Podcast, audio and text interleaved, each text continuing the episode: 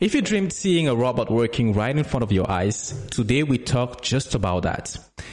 So uh, on the show today, we're going to have Kate and Brian. And right before I introduce them, I want to talk to, to you a, a little bit about me. I'm your host, Christian. And I've been doing software development and data science for the past seven years. And my recent gigs were mostly with creative agencies and fintech companies. And uh, before we start, I want to say thank you to all of our loyal co- uh, subscribers. Uh, your support means a lot to us. To all of those uh, listening to us for the first time, welcome. Thanks for listening. Just so you know, on this show, we talk about the different ways you can eliminate manual and repetitive tasks in your business by replacing it with automation, automated process or software. Why do we do that is to help you save on operational costs and ultimately help you reach your goal faster. About our guests, we have Brian, uh, who is the co-founder and director of automation solutions of the Dentsu's of the Dentsu's Automation Centers of Excellence.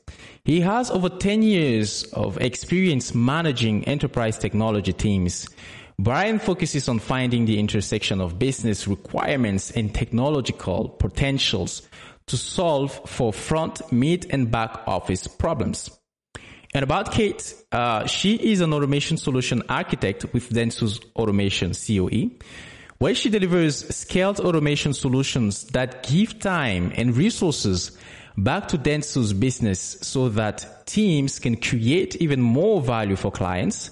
She also leads the Citizen Automation Programs, CAP, implementing bottom-up business or user automation to complement top-down COE, saving and the program has doubled in size in the first six months. I think this is a great achievement. She's awesome like that. So let's hit the music. Welcome to the Business Automation Podcast, where it's all about putting the boring tasks on autopilot so you can focus on what matters the most. And now your host, Christian Ahijo. Hi, Kate. Hi, Brian. Hey, Christian. How are you? I'm doing fine. What about uh, you? Doing very well. Happy to be here. Thanks for having us today. Fantastic. And you, Kate? So great to be here. Great. So every time I introduce my guests, I also uh, like to hear a little bit of their stories. So I don't know if you maybe, uh, Kate, can give us a little bit of your background in about one minute. Definitely. So I've been at Dentsu for the past four and a half years, and I actually started out more on the media side of the business, doing planning as well as consumer insights. Um, and during my time on the more media client facing side of the business, I realized there were a ton of tedious, manual, repetitive tasks that I had to do uh, every day or every week um, that were keeping me from, you know, reaching my full potential and thinking bigger thoughts and doing more strategic work. So I actually started building different Excel macros, um, things like that to deliver time savings back to myself and my team and other parts of the business through my work with the M1 Insights tool. And that ultimately led me to join the Automation Center of Excellence that Brian and Max have founded. Um, to get even more powerful tools in order to deliver time savings back to the business. And now with our citizen automation program, giving end business users, just like I was, the tools to automate their own work and upskilling them as well. Fantastic. I think uh, automation is definitely the next big revolution that will happen in a lot of businesses. Taking back those times that is uh, being wasted because of manual and repetitive tasks is uh, the way to go. And uh, Brian, it's uh, it's so great to have you here with us today. So I wonder if you can similarly share with us uh, your background and what is that you currently do. Sure. So um, I'll give the very high level summary so we don't get into the details too much. But I started off my career working uh, in technology and operations for large banking clients, uh, where I was managing a lot of antiquated uh, DB2 uh, data warehouses and helping to move that information to the cloud and modernize it. Uh, by virtue of going through and managing a lot of that legacy infrastructure, I started to understand the high volume, monotonous, tedious tasks that come with antiquated infrastructure. Mm-hmm. Um, when I came over to Dentsu, we didn't have as much as large banks, um, as much without large technical debt, but we did have enough uh, high volume, repetitive, tedious tasks that folks were doing that was inhibiting them from delivering uh, their maximum and optimal value to their clients, like Kate alluded to. Uh, so I started the Automation Center of Excellence uh, with our Chief Automation Officer, Max Cheprasov, about three and a half years ago, I believe.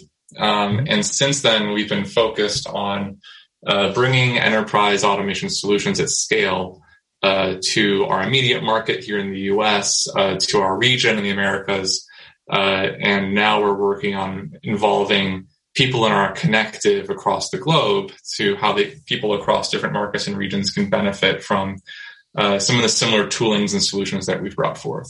So we're really focused this year on enabling people to do more with less uh, as an output from you know 2020 and what COVID uh, did to a mm-hmm. lot of the uh, enterprise delivery mechanisms that we had. So we're really focused on bringing that that automation benefit that helps to elevate people's potential uh, to Dentsu as a whole. And I'm glad that you mentioned in the COVID, uh, uh, you know, part of big thing that happened to us uh, since last year. more and more people are in need of automation. Can you tell us a little bit about the automation journey at Dentsu? Sure. So we we when we first started off this group, um, Max and I had a vision for enabling people in the business to to focus on the things that really mattered mm-hmm. uh, to them uh, for their career trajectory, but also for our clients when it comes to our value proposition. So we started off with a lot of different proofs of concept, um, as many folks do. Uh, but what our approach was a little bit different, where the sponsorship that we had uh, allowed us to do root cause analysis on the use cases that came our way. Mm-hmm. So what I mean by that is, like most folks, we were originally pointed towards back office, you know, FP&A accounting type use cases. Um, and we were told to go figure out why the reconciliation of the accounts payable process is such a manual time consuming thing. We were lucky where we could be a bit proactive and, and analytical about it. And we said, Hey, it's not that this process uh, is so manual it's that something is causing this process to be more manual than it should be. Hmm. So we traced the problem further upstream away from that group uh, where a lot of the the problems were were exacerbated. Uh, and we were able to trace that problem back to the mid office and find a very small process uh, that was contributing to that compounding effect downstream. Um, we put a strong proof of concept around that problem we delivered a lot of value back to the immediate team in the mid office. Um, and as a result of that, we call it kind of a surgical incision. Mm-hmm. Uh, we were able to see the bleeding stop further downstream. Hmm. So we're about making sure we're solving for problems as far upstream in process as we can uh, to mitigate any of the exponential rework that happens for their downstream in the back office functions. Mm-hmm. We've been using that approach for a while now. Um, and we've been able to, you know, increase our robotic footprint here at Dentsu and scale out to more enterprise level uh, complexities. Mm-hmm. Um, and as a result of that, I think that we've, we've saved about 350,000 hours per year over the past couple of years. Um, and we've been featuring a number of case studies uh, with our partners like UiPath and Fortress IQ mm-hmm. around building. One of them that was interesting was building 60 robots in 30 days. Uh, that was our most recent uh, critical success when it came to to RPA specifically. But I do want to add in that our team isn't myopically focused on delivering automation solutions for the sake of delivering automation solutions. We're really focused on elevating our people's potential by integrating automation AI into everything that we do and hopefully into what uh, the people and partners who we work with do. For example, we have a wonderful partnership with a company called Autonomy Works, mm-hmm. uh, which employs people who are on the uh, autism spectrum. Uh, and we've worked to give those people the skills that they would need uh, to develop automation solutions as well. So the point of me sharing this is that we are really true believers in that when you have such a strong technology as the automation capabilities you see in the market right now, it's our responsibility as custodians of that technology to enable people to use it in ways that really benefit their lives. Um, and as a result, making the world a little bit of a better place. That's kind of the long term yeah. uh, beacon that guides us. Uh, but I think it's what really gets us excited to get out of bed each day and come do this thing. I do really like uh, the the way that you approached uh, the, the, the challenge, especially the fact that you guys have managed to save three hundred and fifty thousand hours. Now, I don't know if you can uh, tell us a little bit uh, about this. I know a lot of people, whenever they hear automation or robots and uh, those hours being saved, they are afraid that jobs will be lost. Can you tell us a little bit of what is the reality of that? Sure. So that's where it gets pretty interesting because you'll see people say, oh, that's X amount of heads. That's this number of jobs. And we saved it and we can get rid of those people and we can, we can see that on the bottom line. But it's a bit more nuanced than that because the tasks that we're looking at solving for, people aren't doing those all day, every day. You don't have a hundred people clearing this type of an invoice every day at our business. Mm-hmm. Um, because we're approaching it from that root cause analysis perspective, we're finding a process that might take a fraction of many people's time um, that can result in significantly impacting people further downstream.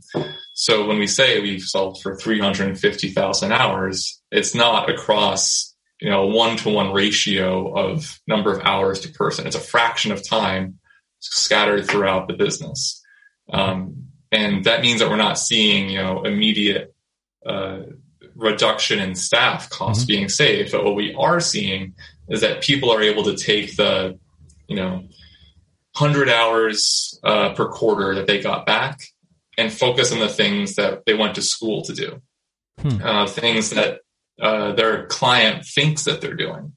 Mm-hmm. So oftentimes people will say, "Oh, I didn't go to school," or "My client doesn't think that I'm copy pasting things from Excel into this media buying platform. Mm-hmm. People don't go home and tell their parents that's what they're doing for us. Um, instead, they kind of just say this is an administrative part of my job that has to happen in order for the business to function. 100% correct, mm-hmm. but there is a whole other mess of stuff that these people could be doing during that time. Exactly. So that's where we see the real value coming back to us, where people can focus on the things that really matter um, and that you know they enjoy doing as people. So it is safe to say that these robot, uh, these engines works hand to hand with uh, with the, the humans, with the people. 100%. So we see it as our human workforce and our robot workforce, our mm-hmm. digital workforce. Um, and there's this concept of co-botting or human in the loop or or people working together uh, with machines. Uh, that's that's how we see this. And um, I don't know if Kate can jump in and uh, tell us about. Um, I, I, heard this phrase "a robot for every person," and looks like this is something that is being heard in the corridors at Dentsu. Uh, can you explain a little bit to our listeners what that means? I know uh, Brian has introduced it a little bit. Maybe you can take from there. Definitely. So we're starting to introduce the concept of citizen automation since, you know, there's only so many use cases the COE can take on, but as kind of awareness of automation has started to grow across our enterprise, people are are realizing, wait, there not only does there should there be a better way, but there has to be a better way because doing all of this data entry, this tedious manual repetitive stuff is not what they want to spend their time doing. I don't think anybody does. Mm-hmm. So people would keep coming to us with use cases that would maybe benefit them or their teams or even a whole department greatly, but weren't necessarily fit for our scaled enterprise wide approach. And so we obviously can't take on those those smaller ROI pieces, but by giving them the tools to create automations themselves with UiPath Studio X, they can start chipping away at those long tail opportunities. And eventually that can snowball and have a huge impact from the bottom up, as well as the work that the COE does from the top down. Mm-hmm. Is there a way to recognize those long tails opportunities? We recognize them through our process mining, which my colleague Benjamin Nabulsi does. So we can look for them and find them, but we also were getting a ton of these opportunities just brought to us organically because people are smart consumers. You know, you mm-hmm. can order seamless on your phone and order an Uber.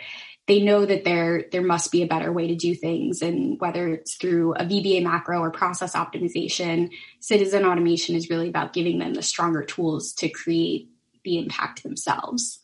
Hmm, fantastic. The way I hear this, it's there is a lot of collaboration happening between between you guys, the expert, and also the consumers of those robots. What is the maybe the approach to make people feel more comfortable?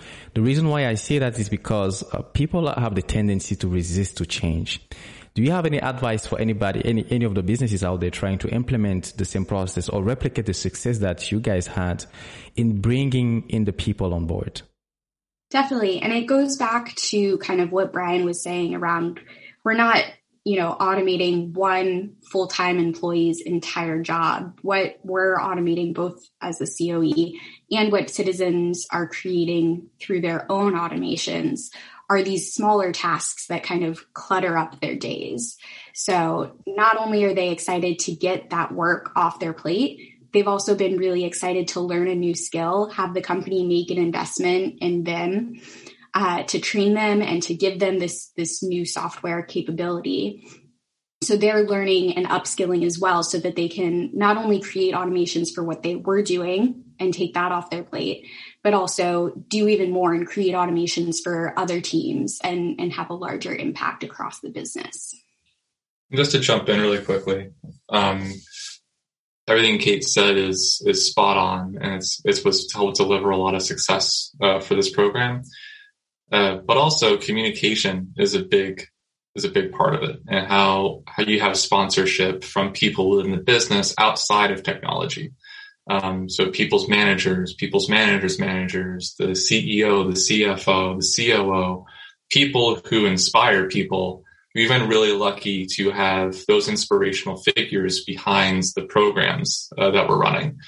Um, that started off with those proofs of concept I referred to. And then when we go to those same people and saying, hey, you know, all the stuff that you have uh, sitting in our pipeline for Kate and Ben and Brian and Max and everyone on our team to go do.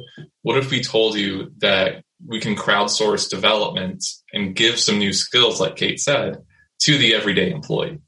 But you need to really go communicate it to them because it's one thing for Brian and Kate to go to everyday employees and say, "Hey, you can automate everything if if you just listen to us."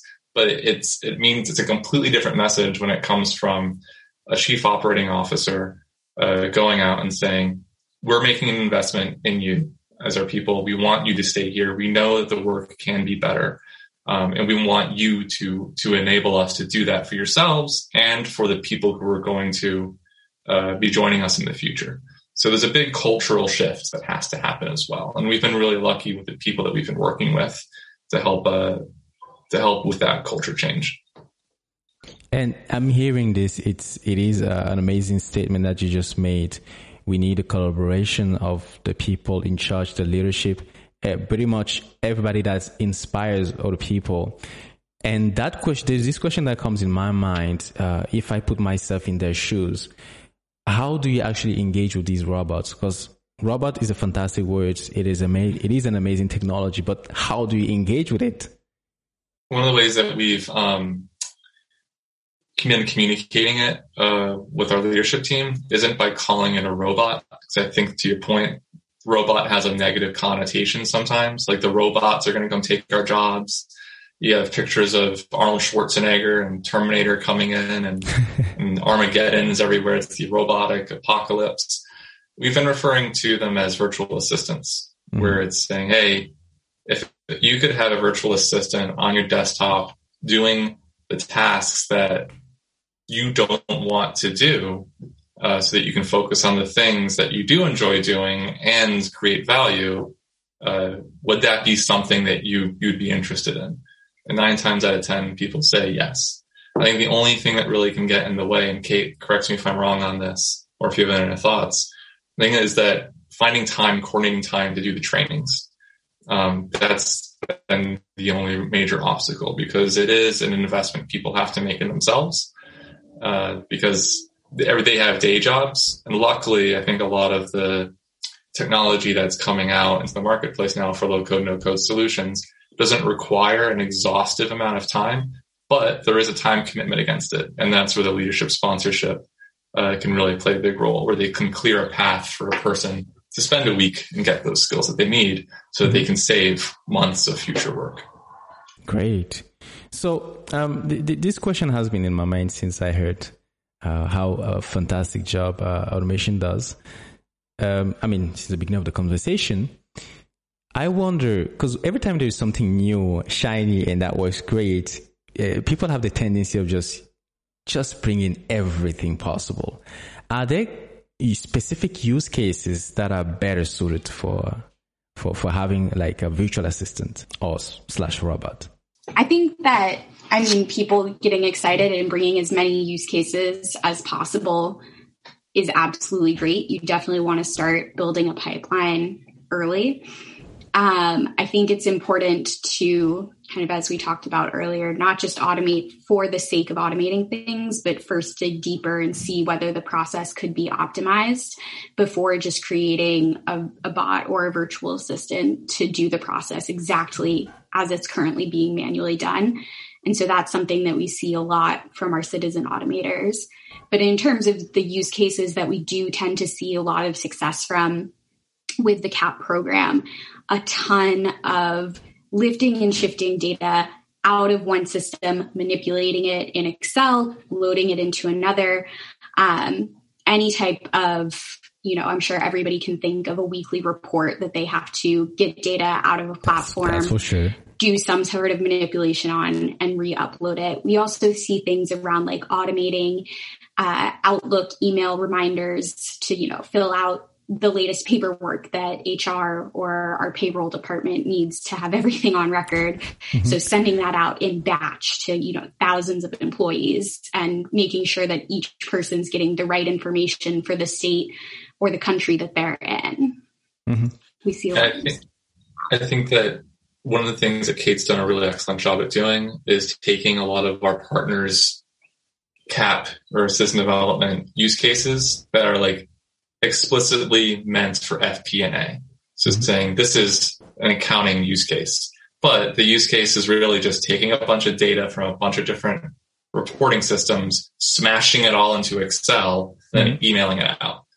So people often look at that as, oh, that's an accounting use case, that's a finance use case. Mm-hmm. But everyone, to Kate's point, does that in some form or another. The content of the data may be finance oriented in the partner's use case, but for us, that's a big conceptually similar task that happens in media buying and planning, happens in our creative service line, it happens in our customer experience service line. Everyone can relate to having to do a ton of manipulation in Excel and then emailing that report to their boss. Um, so again, it's a big piece of how do you communicate that, yes, this case study from UiPath is about finance, you know, planning and accounting, but look at it through the lens of your everyday job. I bet you do something similar. And as soon as yeah. people are able to kind of put the lenses of what they do every day in front of that use case, they're able to say, oh, I have a ton of stuff that I think I can automate because I do similar things in my day to day.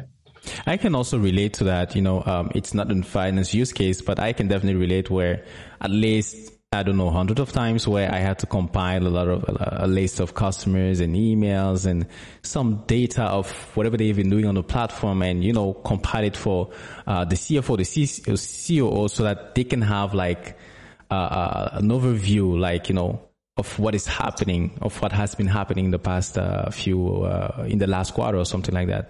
So and that leads me to um, uh, the citizen automation program that I heard of.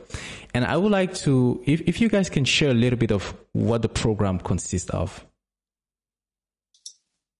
I'll let Kate, Kate take that. Kate's our citizen automation program owner and guru. She's, she's the go-to person for everything citizen automation at Dentsu. Thanks, Brian. So we work in batch with cohorts of citizen developers. And once we collect or sponsors nominate or people self submit their interests, we'll then go out and acquire licenses for a class of eight to 15 citizen developers to go through training together. And the training is comprised of two parts. It's about 10 days that they have to complete 12 hours of self study through UiPath Academy, taking the citizen developer learning plan. And after they complete those 12 hours of self study, they have a two day hackathon where they work uh, in small groups directly with UiPath coaches that are dedicated to helping them create their first automation and get it up off the ground. Mm-hmm. The cohorts are really nice because they also build community. People can see what other people are working on, even if you have people from the media side of the business, as well as the finance side of the business and the operations side of the business. They can see that conceptually similar work and inspire each other. Um, and really sets the the foundation for a strong citizen automation community. Mm-hmm. After the trainings, we continue to engage them both through our private citizen automation community as well as our larger automation connective that we have at Dentsu. And we collect um, information on everything that they're doing through UiPath's Automation Hub, which serves as a centralized marketplace for both ideas of things to automate in the future, and they can also upload the automations that they've created. So if people are working with similar programs or doing, you know, similar tasks that need to be tweaked for different clients or different agencies, they don't have to recreate the wheel. They can see, okay, somebody's already created something like that. I'm going to request it and tweak it a little bit to suit for my needs. Or sometimes it works great just right off the shelf um, and can be rolled out to multiple accounts or, or clients as is. You you mentioned a few times about a citizen developer. What kind of users can be a citizen developer? Because when you hear developer, it sounds highly technical people. Yeah. They don't need any sort of prior technical or programming experience. We have seen people with no no experience before really take up the studio x software and run with it. But it definitely helps to have a process oriented mindset as well and always be looking for well how can i optimize it um, and kind of have that problem solving outlook. Uh, we've seen a lot of success there but there's certainly no technical prerequisites to becoming a citizen developer. Yeah just to add on to that i think that one of the the big things that we look for are people who know there's a better way to do things. Mm-hmm. So they might not have the resources immediately in front of them to, to make that thing happen. But the type of people who will be successful citizen developers are people who go look for that technology. So we see a lot of people across Dentsu who are downloading, you know, uh, community edition of UiPath, um, community edition of Automation Anywhere, uh, trying to use Microsoft Power Automate in ways mm-hmm. that make their lives better and their team's work life balance better. Those are the t- type of people that we want to make sure we're inviting into our internal automation connective and community and giving them the proper tools uh, with the right governance for them to to really have the impact that they're seeking. So that means uh, anybody who has who recognizes there is a need or there is a possibility to do things better and uh, is comfortable in a software like Excel can be a good candidate. Absolutely. Great. So, um, can you share a use case of what a citizen automation program can do? Yeah, absolutely. Um, so one of our highest impact use cases has been timesheet tracking, which again, I'm sure everybody can relate to being badgered to fill out their timesheets, but yes. it's very important because that's how we bill our clients and we all get paid at the end of the day. Um, so our finance teams have to check in on what is the status of timesheet completion several times a month. And that involves going into our timekeeping program, navigating through a bunch of filters to get the right data, waiting it for it to download, which can take, you know, upwards of an hour just to generate the report and get it out of the system then manipulating that Excel sheet that they they're getting out of the timekeeping platform filtering it for their specific agency or client team, making sure it's in a readable, usable format, and then hounding people to fill out their timesheets if they haven't filled them out yet. So we actually had two different sets of citizen developers tackle the timesheet process. As you can tell, it's probably a pretty universal pain point. Um, mm-hmm. We had one citizen, de- one team of citizen developers that worked on getting the data out of the timekeeping system, creating standardized reports for every agency in our media service line and every client team within our media service line. So instead of somebody at Dentsu X pulling it and doing it one way and somebody at Carat pulling it and doing it a different way and having the same information but just looking slightly different and it's hard to compare between the two. Now it's all standardized for every agency and account in the media service line. The finance team can just click play at the end of the day and know that it's going to be those reports are all going to be generated and ready for them the next morning in their shared drive. From there, we also had another citizen developer on the media side of the business who was in charge of being the timesheet police. Mm-hmm. What she built actually uses the report that the finance team has now automated and then emails people who are perhaps delinquent in inputting their hours to say, Hey, notice you only have this many hours like please update your timesheet so she doesn't have to go around chasing people individually anymore she just when she gets that report from the finance team can run her automation which is going to send out emails to the people on her team that need to go in and update their timesheets so that means um, whenever somebody creates an automation uh, from what i've heard from what i understand is that the automation that they will uh, produce will adapt to the way that they work. Is that right?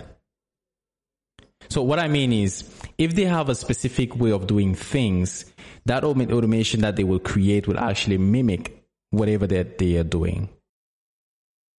Yep, absolutely. The way that they would build the automation is telling it to do, again, the exact same clicks, writing the exact same formulas, typing into the filters the exact same way a human would interact with the user interface on their machine. I really like that because uh, to me, it's it, it looks like the automation that you build is really yours. You know, you can uh, uh, you make it yours, and it's quite interesting because if anything happens, you kind of have the knowledge and you can uh, you can troubleshoot whenever if anything uh, happens or anything breaks. If I'm, if I'm, am I assuming it correctly? Definitely. Or for example, if one of the platforms you've created an automation for moves a button from the left side of the screen to the right and your automation is like, where's this button that used to be on the left side of the screen? It's hmm. really quick to go in um, and update just that piece of it to, to where the new button is on the right. Um, so it can be flexible for any kind of system updates as well. I, I know you mentioned earlier on, if we cycle back a little bit, that it takes about 12 hours uh, over 10 days uh, for a citizen developer to complete the training. But after how long do you see teams being comfortable using the automation tools?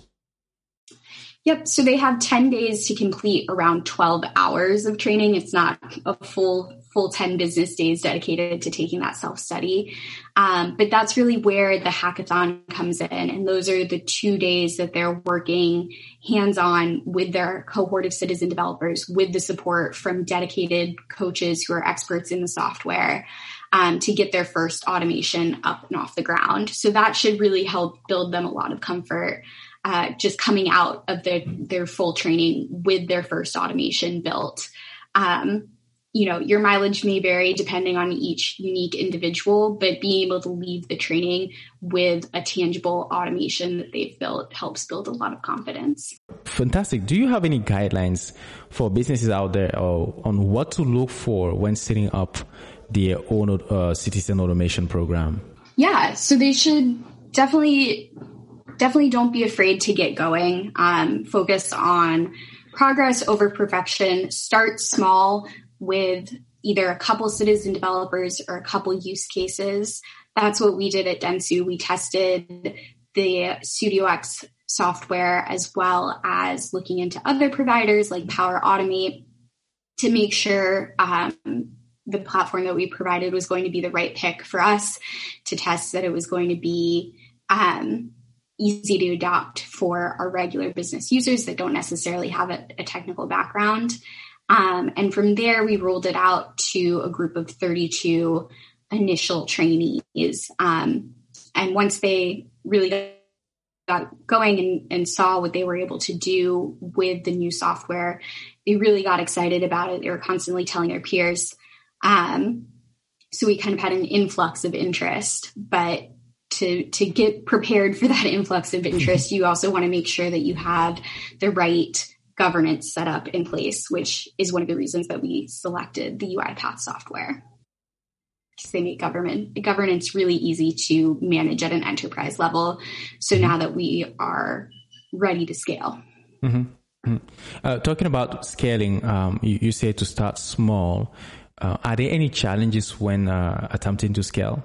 Yeah. So while we were starting out small with our initial cohorts, Brian actually did a lot of great work setting up an automation operating model that prepared us to be ready to to intake more people and um, be ready to scale. If you want to talk more about that, Brian. Sure. So there's two things when we talk about scale. Um, so as someone who used to work on a lot of legacy on-prem applications and infrastructure, uh, everything that we're working with is is cloud hosted. Um, and we're keen to continue to move towards having automation as a service being something that uh, UiPath and other providers deliver to us so that we don't have to worry about the technical infrastructure piece scaling beyond having, you know, some SCCM deployments of the agents to people's machines. So I'm going to park technical scaling over here mm-hmm. uh, because that's just it's just not a problem in 2021 as much as it was when I first started working. The second piece is uh, the operating model that Kate referred to. So organizationally, it's important to have a large picture of how your organization is set up and what the transformation journey endpoint looks like for that organization. So again, as an output from 2020 and COVID, I think a lot of folks either saw their digital transformation uh, initiatives become accelerated or revitalized, and a lot of organizational changes happen as a byproduct of those types of initiatives. Mm-hmm. So what we really wanted to focus on was working with our senior leadership to understand what is the organization going to look like in six months? What's going to look like in a year? What's it going to look like in two years? And forget after two years because mm-hmm. the world could be a different place. Exactly. Um, and so when we when we say you start small, it's not like we're saying we're starting with you know a couple of people who raise their hands and say, "Oh, mm-hmm. pick me, pick me." Mm-hmm. We're being very thoughtful about it and making sure that the leadership who we're working with are having similar conversations to actually the one that we're having right now mm-hmm. around what are the personas of citizen developers? What does the software do? What are the right type of use cases for it? Um, so that those people can say, you know what? We're going to divide and conquer how we identify people in these cohorts, and we're going to focus on these departments first and having representation from these departments because we know that they're going to look this way uh, in the next six months, or we know there is, you know, a lot of acquisition coming down the pipeline, and this team needs the tooling to automate uh, a large influx of manual tasks mm-hmm. that are going to come their way in a year. Um, so it's it's making sure that you're being future thinking in a practical way uh, mm-hmm. that enables people to not necessarily react to the work that's in front of them, but to plan for the work that's coming their way in the future mm-hmm. um, as a part of a lot of the digital transformation initiatives that are happening. That's how we've been able to successfully uh, have other groups raise their hands in the future saying, Hey, we're ready for this now. Or, Hey, we saw the testimonials uh, from the business process automation podcast. Mm-hmm. And we're really interested in, in listening in and how we can experience the same benefits. We think that we're ready for it now. Mm-hmm. Um, does that make sense? It definitely makes sense. It definitely makes sense, and that raises up an, another question. Whereas um, in this planning, because it, it, it is uh, it looks to be really really thoughtful. Uh, are there departments inside of a business that you are you will prefer to go after, so that maybe it will bring in uh, more easily the other the other members of other teams? Yeah. So when we're when we're talking about our planning for our cohorts or our classes of students uh, mm-hmm. for citizen development, I think it's important to avoid things like going after or targeting, like mm-hmm. aggressive language. We want to make sure that we're saying, "Hey, we want to invite you to participate in this thing with us," mm-hmm. um, and the people who are eager and keen to participate and volunteer and involve themselves, mm-hmm. those are the departments that really deserve the attention mm-hmm. because we have we have seen folks, uh, you know, senior leadership saying you need to go target this team. Mm-hmm. You need to go put all of your energy against this shared services group.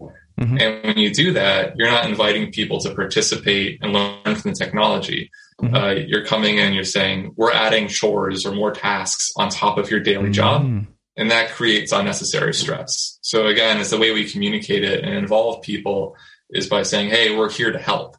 Yeah. Um, is this department interested or do they have the time or could we have the engagement with them mm-hmm. uh, to participate in this, this program? And then specifically when it comes to departments, it's about the timing of when you engage those departments. So for example, we engaged uh, some finance teams during their uh, month end at the end of a quarter. Um, and that probably wasn't the best decision because, the because they're going through closing their books for that quarter yes. and doing financial forecasting yes. for 2021. And they're, you know, they, they have uh, a lot of, a lot of things going on at that time. Mm-hmm. So while they see the value of the tasks that could benefit from automation, they're actually in the process of performing those tasks mm-hmm. concurrent to mm-hmm. the training happening. So I think that again, it's not necessarily around the domain or the function or the team that the work these people are doing. It's about finding the right people with the right mindset mm-hmm. um, that are fairly represented throughout the mid and back office um, and having them participate in the trainings with you and having them be co-pilots of the program. Hmm. I really like your approach because um, that way people will actually adopt the solution in, instead of resisting it. Because uh, I have heard some, I will not say horror stories, but I've heard a lot of time where uh, people are resisting digital transformation because this is something new. They are really busy, and you just adding them. Well, they see it as if you're adding them more work whenever uh, you target them, as you mentioned earlier, it's better to invite them. Um, we have reached, yes, go ahead. Oh, I was just going to say one quick thing to add in. Um, if someone says, no, I'm not interested in this right now, we just say, okay, cool. Let us know when you are. And then a couple weeks later, a couple months later, they say, Hey, I was talking to Bill in the media buying team and he said he built a robot and I'm getting reports from his robot now. I. I want my team to have that training now.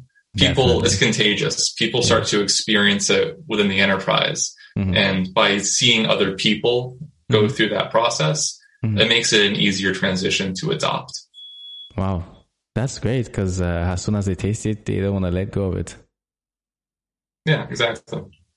So we have reached the end of the episode. Um, thanks again for your time, Kate and Brian, uh, for sharing Dentsu stories. If anyone out there has has questions, have questions, how can they get in touch with you? Uh, I think LinkedIn is a great place. Um, we have a lot of content out there, and we love participating in in uh, in publicity and, and, thought leadership like this. Mm-hmm. So feel free to reach out to us on LinkedIn, mm-hmm. um, and uh, we'd love to continue the conversation there. Kate, any other last thoughts? No, it was so great uh, talking to you today, Christian. Thank you. Me too. Uh, I just have to mention that uh, Kate on LinkedIn. Can you just mention to us your name on LinkedIn? Because I'm writing Kate on the podcast yep. title, but I think it's Catherine. yep, it's it's confusing. It's Catherine Hall on LinkedIn. Okay, so that way they can reach out, and if they have questions, um, they can uh, they can hopefully get answers. Um, so thanks again for listening. If you have loved, if you have liked uh, this episode, if uh, it has helped you, please um, subscribe and uh, share the uh, episode. That's how we grow. It was nice having you. This was Christian, your host, signing out.